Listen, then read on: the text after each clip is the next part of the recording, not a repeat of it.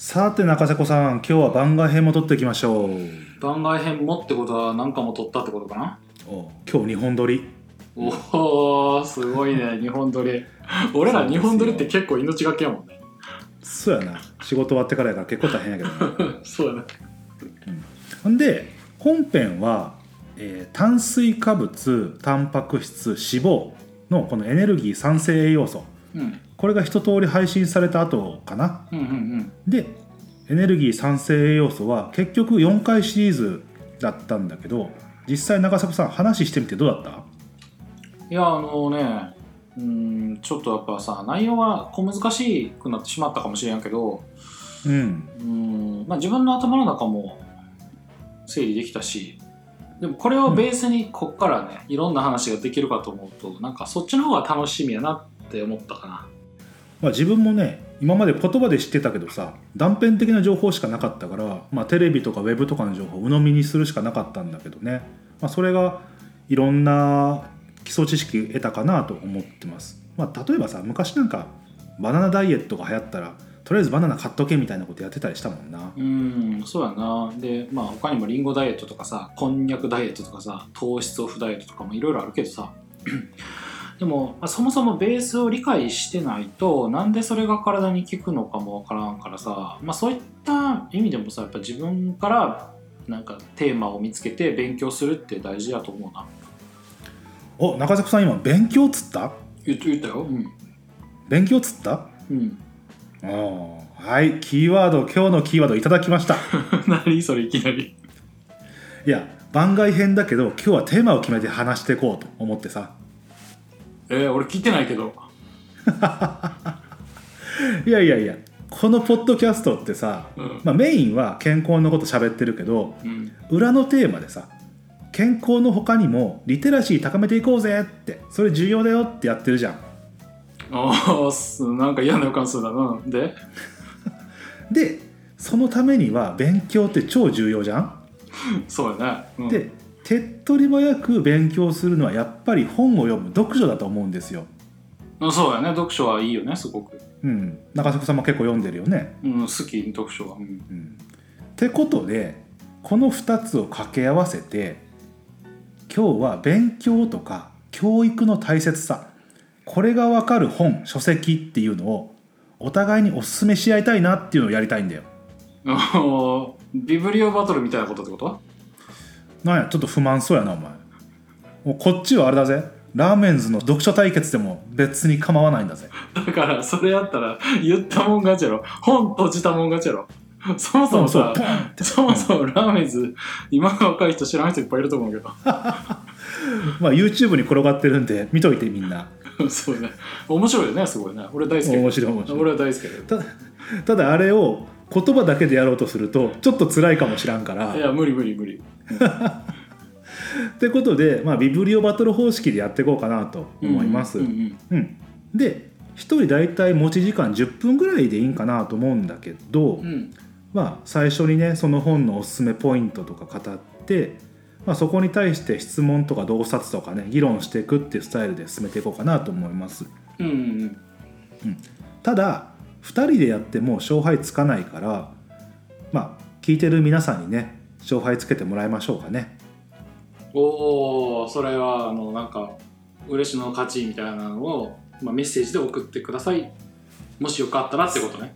そうそう勝ちでもいいしこっちの本読んでみましたでもいいし。ああそうね。うん。いいよいいよ、オッケー。じゃあ先先行は言い出しっぺの嬉しのからっていいよねおうもちろんいいよ。じゃあさどの本にしようか探してくるからちょっと待ってて。ね ちょっと待ってよ。だから探してないんかよ。うん、じゃあ頼むよ本当に。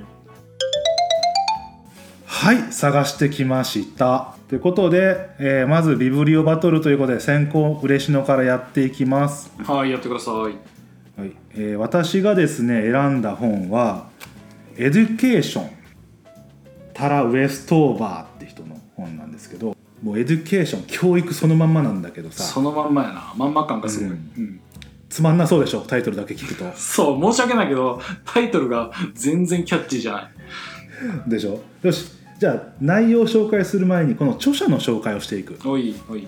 でこのタラさん。うん。タラ・ウェストーバーさんはうん。アメリカのアイダホ州に7人兄弟の末っ子で生まれました。うん。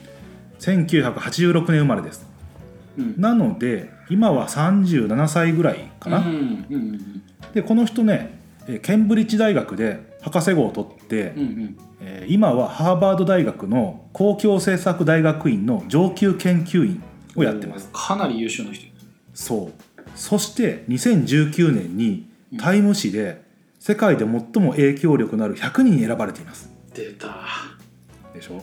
もうこれだけ聞くとさ超キラキラしたエリートがさ教育論語ってるみたいじゃん。違う違うの？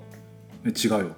これね中身はね実際にはタラさんの自伝というか自書伝なんですね。うん。で教育によって閉鎖的で過酷な空間から抜け出していくっていう一人の少女の成長物語なんですよ。うんうんうん、でサブタイトルが「大学は私の人生を変えた」なんですねでね閉鎖的で過酷な空間っていうところは何かっていうようなイメージを説明していくんだけどもうんあの例えば日本の田舎が閉鎖的っていうのはよく聞くけど、うん。まあ、そんなもんは序の口の世界でうん。ちょっとこの人本当に過酷だからもうやめてって思うところもあるんだけどね、うん。えーとまず閉鎖的な空間っていうのは家族が閉鎖的なんですよ。まずうん。お父さんお母さんは敬虔なモルモン教信者であって厳しい戒律のもと育てられています、なるほど。それだけでなんかすごいいろんなことが想像できる俺、うん。そして父親。うん、父親は陰謀論者です。おおすげえ、中央政府の陰謀を知っていてうん、政府のことは何一つ信じていません。あそして、えーサバイバリストって呼ばれる終末思想の持ち主で核戦争が起こると信じています、はい。なので生き残るために非常食を常に作り続けてたりガソリンを貯め続けたりしたりしています。さらに医者を憎んでいてうん。医療は人を殺すための悪魔の仕業だと思っています。さらに解体業を営んでいてうん。常に怪我と隣り合わせの危険な状態。子供たちも幼い頃から手伝わされていてえこのタナさんも死ぬ一歩手前の大怪我を負っています。兄貴も負っています、うん。えータナさんは幼い頃に鉄が足を貫いたりうん。兄貴は全身やけどをしています、うん。はい、で次お母さんね。お母さんは助産師をやっています。うん。うん。ただ資格なんてものはないので見よう見まねです。さらに助産師になる前は薬草医として活躍してって全ての病気をハーブとホメオパシーで治してます。なので何があっても病院には行かせません。一度だけね、えー兄貴が交通事故で頭蓋骨骨折した時はしぶしぶ連れてったんだけど、うん。まあ、ちょっと半分脳がはみ出しかけてるみたいな時だったらしいんだけどね、うんうん。うん、さあこんな過酷な環境なんですけど、うん。教育どうなってるかと言いますと、えーもちろん学校には行かせません。はい。なぜなら学校は政府が国民を洗脳するための強制機関だからです。そして子供の出生証明、ね。うん。えー政府のことは何一つ信用してないんで出生証明なんて出しません、うん。うん、なので正式な年齢も分かりませんうん。どう？お腹いっぱいになってきたでしょ、いやーなんかすごい。ちょっと息が苦しくなってきた。うん、さらに兄貴から虐待の日々が加わります。まだあるの？まだあるあるどこまであんのこれ？うん虐待はまあまあもうこれ以上言わないんだけども、うんうん。でこっからこのタナさん、えー勉強して大学に入っていきます。はい。でなんでこの勉強に目覚めたかっていうとうん。多分一番上の兄貴かな。2番目か忘れたんだけどうん。そこの兄貴は実は父親と仲が悪くて、うん。えー最初の頃生まれた子たちは学校に行かせてたんだよね実は。ああそうなんやね。そうそう。でその上の兄貴が本が好きでうん。大学に行くって言って家を出てったとうん。いうことでうん。このタナさんこの兄貴のこと大好きだったんでその兄貴のね、えー影響もあって勉強することの楽しさとか、うんうん。えー外の世界を知るっていうことをすごくこう刺激を受けてやってきたというところなんですね。でやっとね16歳ぐらいからまともに勉強を始めたんですよ、うんうん。タナさん。うんで少しずつ勉強して大学に入った。なんとか入れたんですよ。でうん。ここに至るにもいろんなストーリーがあって例えばそもそも出生証明がないからうん。大学受けれませんってところからスタートしておおそうやな。それをねなんかそのお母さんの母母だからおばあちゃんか、うん。そういったとことか親戚とかに生まれた日の記録とかなんかっていうのを取り寄せながら、えーギリギリこう受験することができたというところなんだけど、うんうん。うん。ただ入学した後も教科書なんてね読んだことないからどうしていいか分かんないし。そうやな。そう。歴史の授業をやってもホロコーストっていう単語すら分かんなかった。と。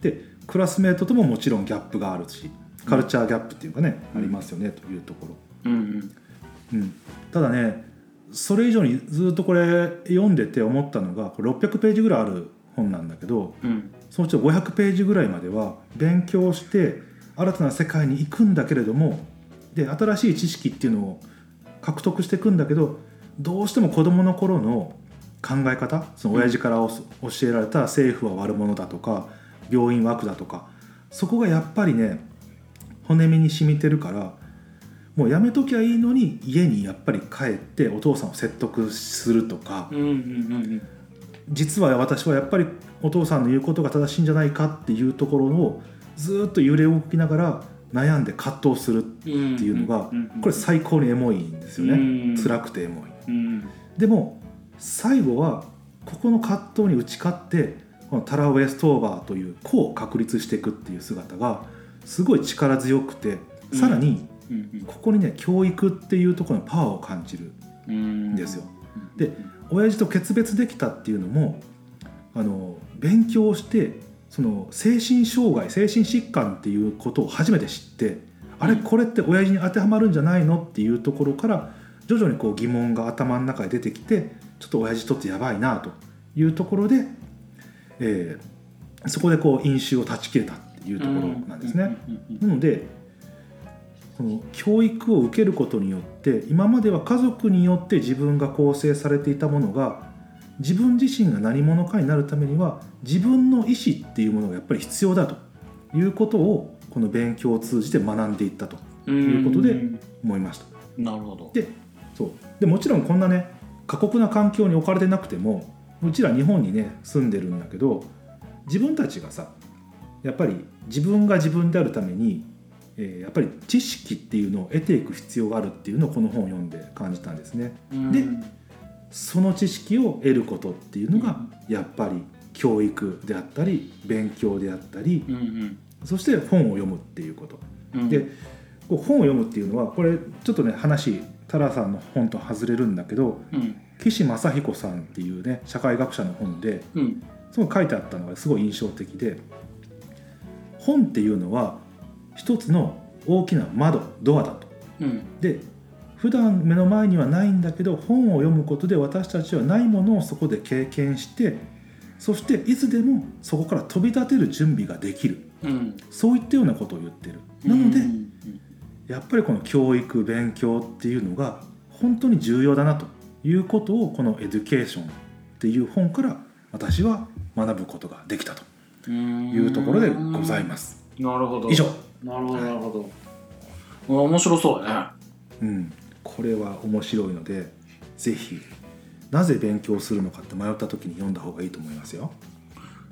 その勉強すればするほどさ自分の境置かれた境遇との乖離に気がついてそれでなんか世の中と自分のところのこの2つのさスス2つの全然全く違う基準の世界が現れるっていうところでそのうん、自分の精神を保ち続けたっていうのはすごいね。それはすごいよね。すごい。なんか想像を絶する環境やもんねその環境って。うん、なんかちょっと普通の日本人ではさなかなかそこまでの環境には生まれづらいかもしれんけど、うん。それはすごいねでもね。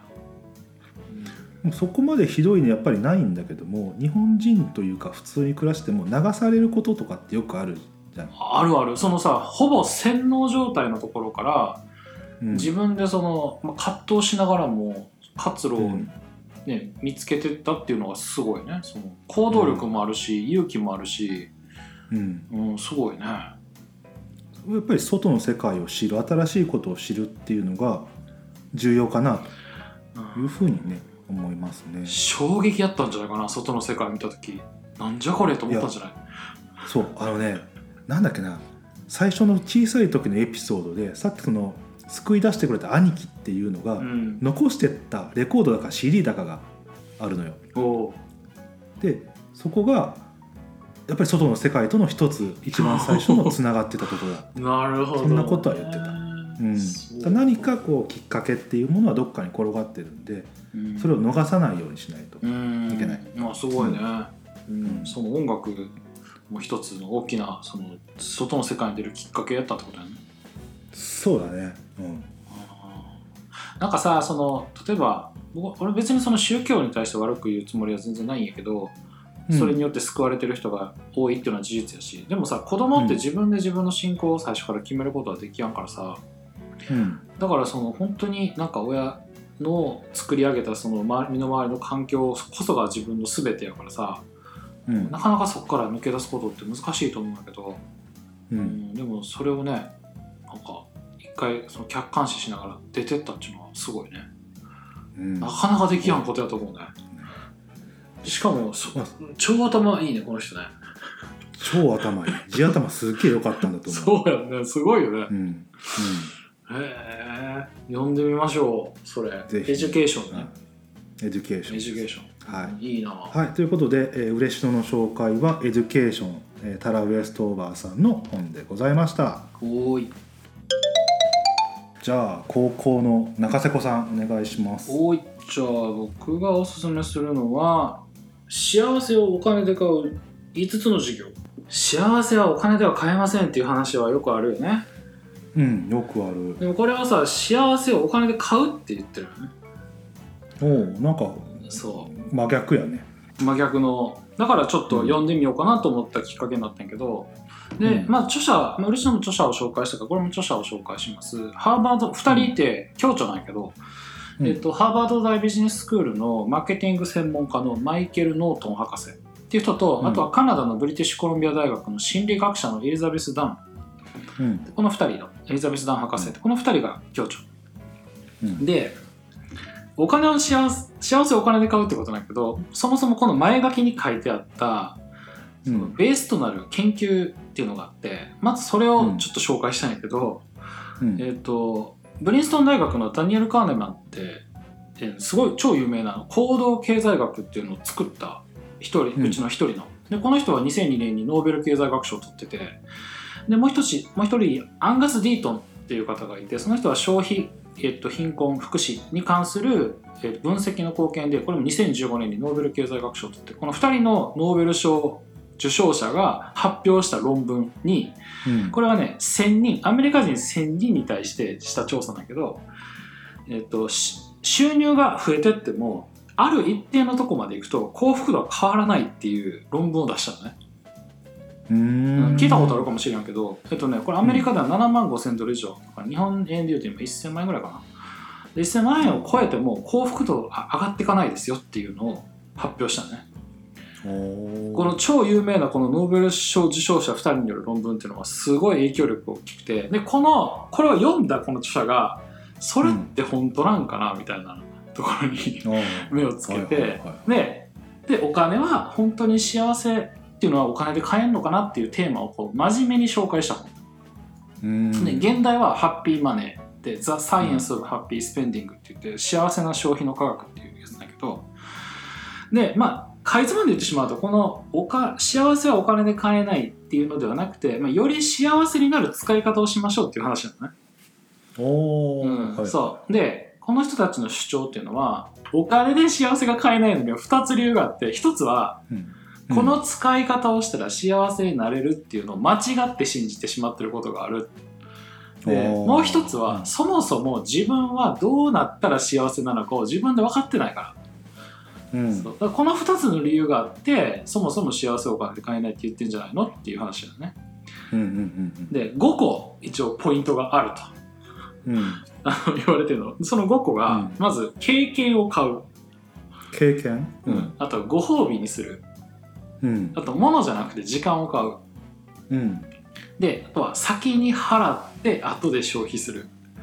はいはい。で他人に投資する。この5つの方法をすれば、うん。お金の使い方で幸せになれるんじゃないっていう話なあの、でそのこれ1個ずつちょっとだけ例を挙げてみたいけどまず経験を買うっていうのは、あのねーうん。家とか車っていうのは実は幸福度はそんなに上がらないと言われててその物っていうよりも人は経験によって得られる人のつながりとかあとはその後、うん。その経験をしたことが話のネタになったりとか、うん。そういう時にねすごい幸せを感じるらしいのね、あ旅行とかもそうやな。そうそうそう。で俺らさ、うん。昔バンジージャンプ行ったよね。行った行った。確かさあれ8000円ぐらいしたと思うけどしたうん。例えばさその時みんなでレストラン行ってさ8000円のコース料理食べたってさ、後々別に残ってないよね。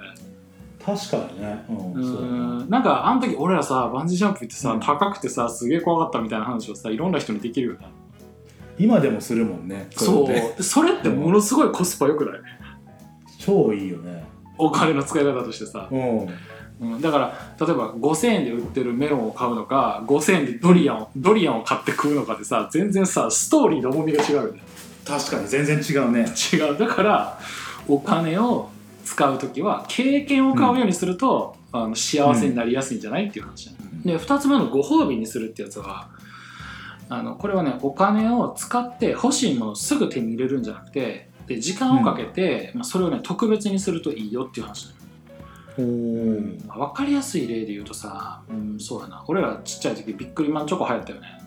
流行った流行った。あれってさめっちゃワクワクするのは、多分1回に1個ぐらいしか買いやんだからよね、あー確かにね。100円握りしめて2つとかねそうそうそ買ってたもんな。うそう。大人になってさ大人買いしてもさあんな感動はないと思うさ、うん。悔しさもないしさ別に。また同じやつやみたいな、うんうんうんだからそれを特別なことっていうふうに決めてそのために使うと幸せになれるよって話、で3つ目の時間を買うってやつはうん。これはね誰かを助けるため誰かのためになると思って働いたりするとその時間をとても有意義に使ったように感じるっていうのが一応調査で分かって、うん。うんうん でそれだけじゃなくてもあとはねあのね通勤時間と幸福感が反比例するっていうね、データがあるの。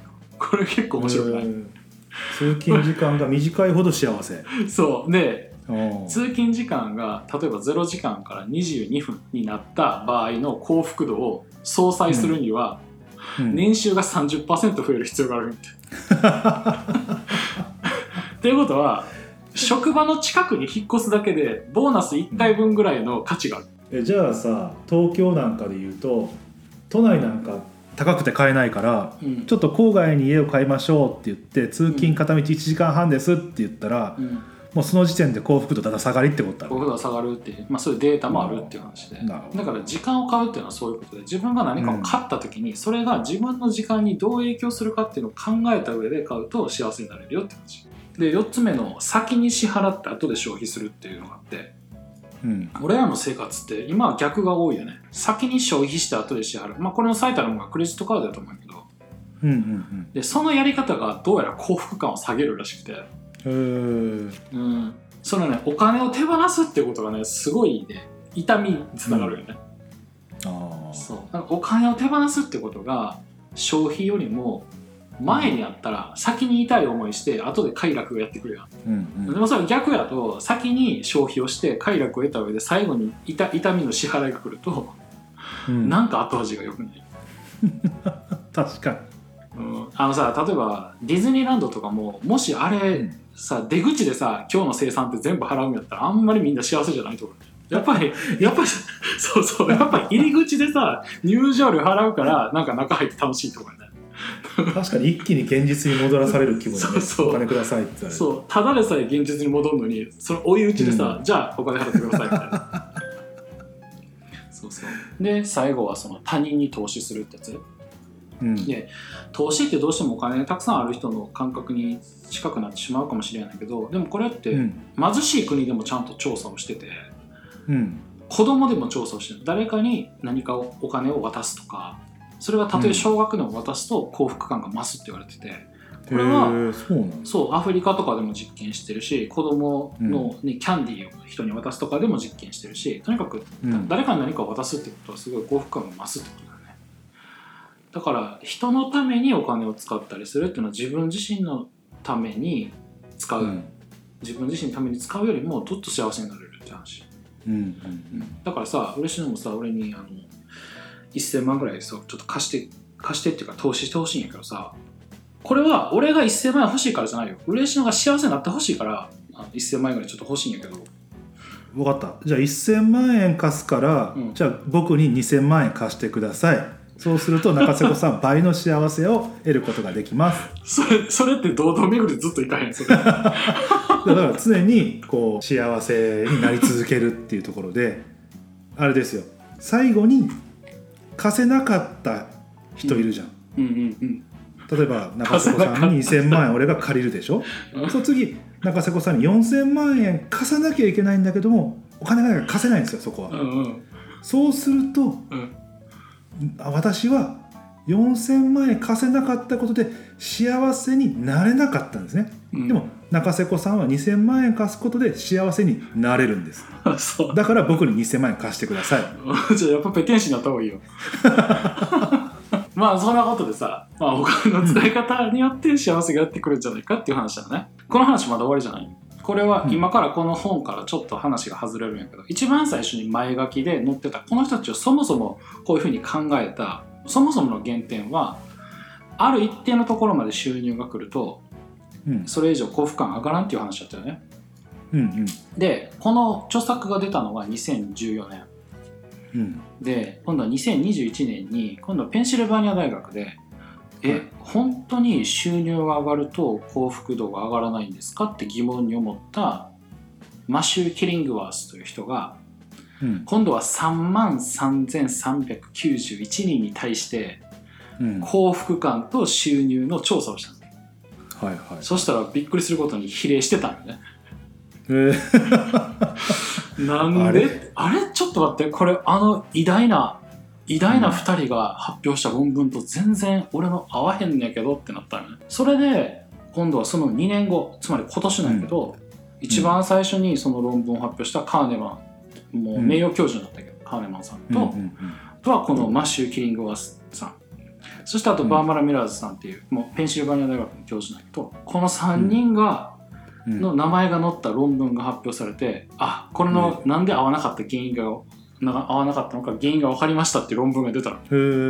でそれは幸福度がもともと低いグループ20%っていうのはある程度までいったら頭打ちがくるんやけどうん。もともと幸福度が高い人は年収が上がるほど幸福になってくるよね。それってさ今の話から言うとお金の使い方がうまいからお金が増えていくとその使い方がどんどん上手くなって幸せになる。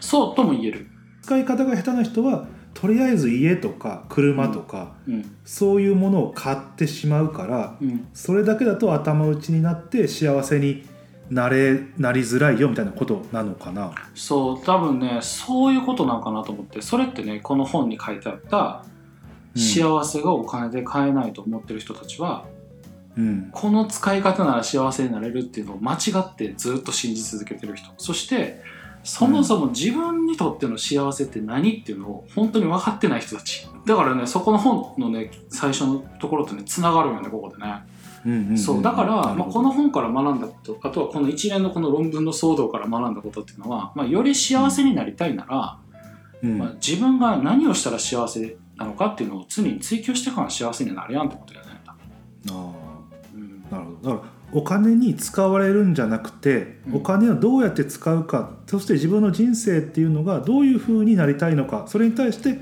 今使えるお金がいくらだからこれを使ってどう幸せになろうかっていうことを考えていくってことなのかな。そうそう。だからそういうことだと思うそれがうん。常に考えられない人は多分収入が増えるとうん、そこで頭打ちが来てしまうんだよね多分ね。なるほどな。なんかその消費のやり方がちょっと間違ってたりとか、うんうんうん。だ例えばすごい寄付とかした方が幸せになれるのにうんうん。自分のためになんか使ってみたりとかまあそういうするうんとやっぱりね人間の欲って全然もう上限がないから。うん。だからそれでねあんまりこう幸福度が上がってこないってことで。いや非常に興味深いねこの一連の 論文。でもさノーベル賞を取ったその教授たちでさえ自分の論文が、うん。あこういうとこがちょっと足りませんでしたっていうのをもう一回発表するっていうねその気概もね俺はすごいなと。思すごいねそれね。もう一回ちゃんと調べ直すっていうのも。うすごい。でそれにさそうそれにこう迎合せずにさいやそれでも言うけど違うんじゃないっていう発想で調査をするっていう人もすごいしそれを認めて、うん。自分の名前を乗っけてその論文に「いやいやここが違ったんやごめん」みたいなね。そういううん。言うっていうのはすごいよね。すごい。いや行動経済学ってさうん。再現性がすごい難しいっていうじゃん。うん。だからそういった点でもこう調査を継続させていく。一回出してそれで完成じゃないよ。もっとこういろいろ突き詰めていく必要あるよって思うのはすごいですよね。と思ねう。で行動経済学っていう学問自体がそんなに歴史がまだないもん。うんあのそういう学問としてできたっていうのはね。うんうんで非常に面白くてやっぱり、えーこの行動経済学ってやっぱ分野として非常になんかこれからもねその関連の本をたくさん読みたいなと思ってる。いやいいですね。面と白いうという話でした。いや幸せなんだっけ幸せはお金で買えるだっけ？ん幸せをあお金で買う？幸せをお金で買う？5つの授業。幸せをお金で買う5つの授業お、うん。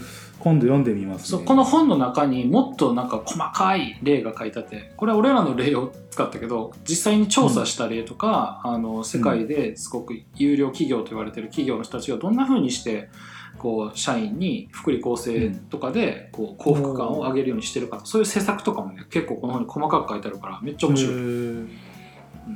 楽しそうだね。今度読んでみますね、上読んでみてください。あのあんまり幸おー。まあでも嬉しの幸せだから別にいいんじゃないの？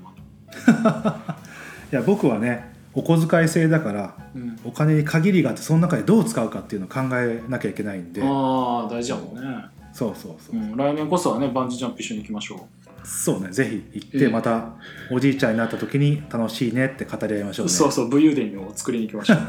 そうだね ということで持ち時間10分は軽く無視して2人とも喋ってましたっていうような 状態になり俺ましたけ10分どでしょ？俺10分でしょ？あれ？え俺俺のが長かったっけ？いやちょっとちゃんと見てないとけ。そうか。まあまあでもねしょうがないねって思うんだけど、うん。2人でねちゃちゃ入れ合いながらね喋ってたんで。いやいや本当だね、いやいやでもね楽しかったね、うん、まあこれこれからもねまだあの、うん。俺ら2人ともかなり本読んでるみたいだから。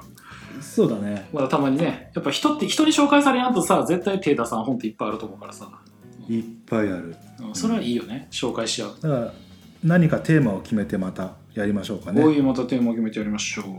はーい。じゃあ番外編はこんなとこかな。以上です。もしあのこれでご意見とかあとはこんな本がおすすめっていうのはもしある方がいらっしゃったらぜひあの DM なり、えーお問い合わせフォームで教えてください。